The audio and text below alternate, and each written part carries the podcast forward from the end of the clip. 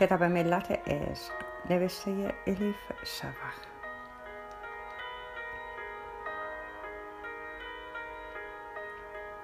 ترجمه ارسلان فصیح.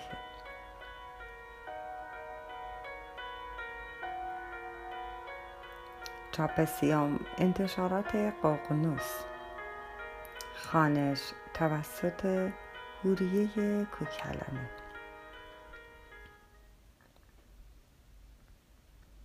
الا بوستون، سوم اوت دو هزار و هشت. روزی معمولی بود، مثل روزهای دیگر.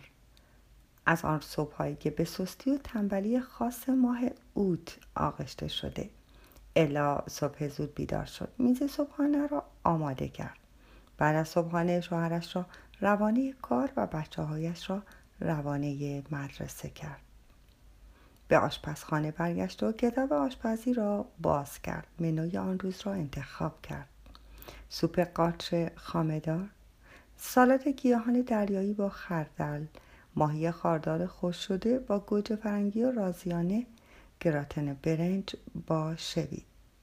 پختن غذاها خیلی وقتش را گرفت. کارش که تمام شد، سرویس چینی ظریف و گلداری را که برای مهمانهای خاص نگه داشته بود از توی کمد درآورد.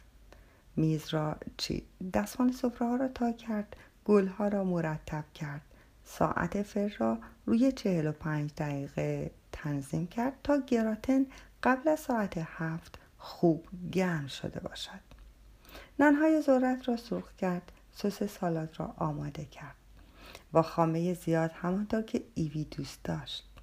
فکر کرد شمع‌ها هم باید روشن باشند، اما بعد صرف نظر کرد. بهترین کاری بود که میز را همینجور رها کند، مثل تابلوی بی نقص، دست نخورده، بی حرکت.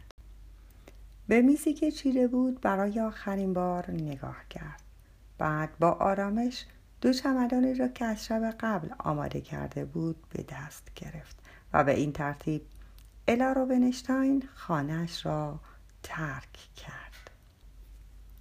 قاعده سی و هشتم: برای عوض کردن زندگیمان، برای تغییر دادن خودمان هیچگاه دیر نیست. هر چند سال که داشته باشیم، هر گونه که زندگی کرده باشیم، هر اتفاقی که از سر گذرانده باشیم، باز هم نو شدن ممکن است.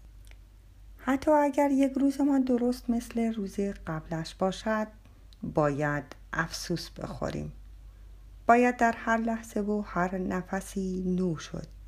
برای رسیدن به زندگی نو باید پیش از مرگ مرد.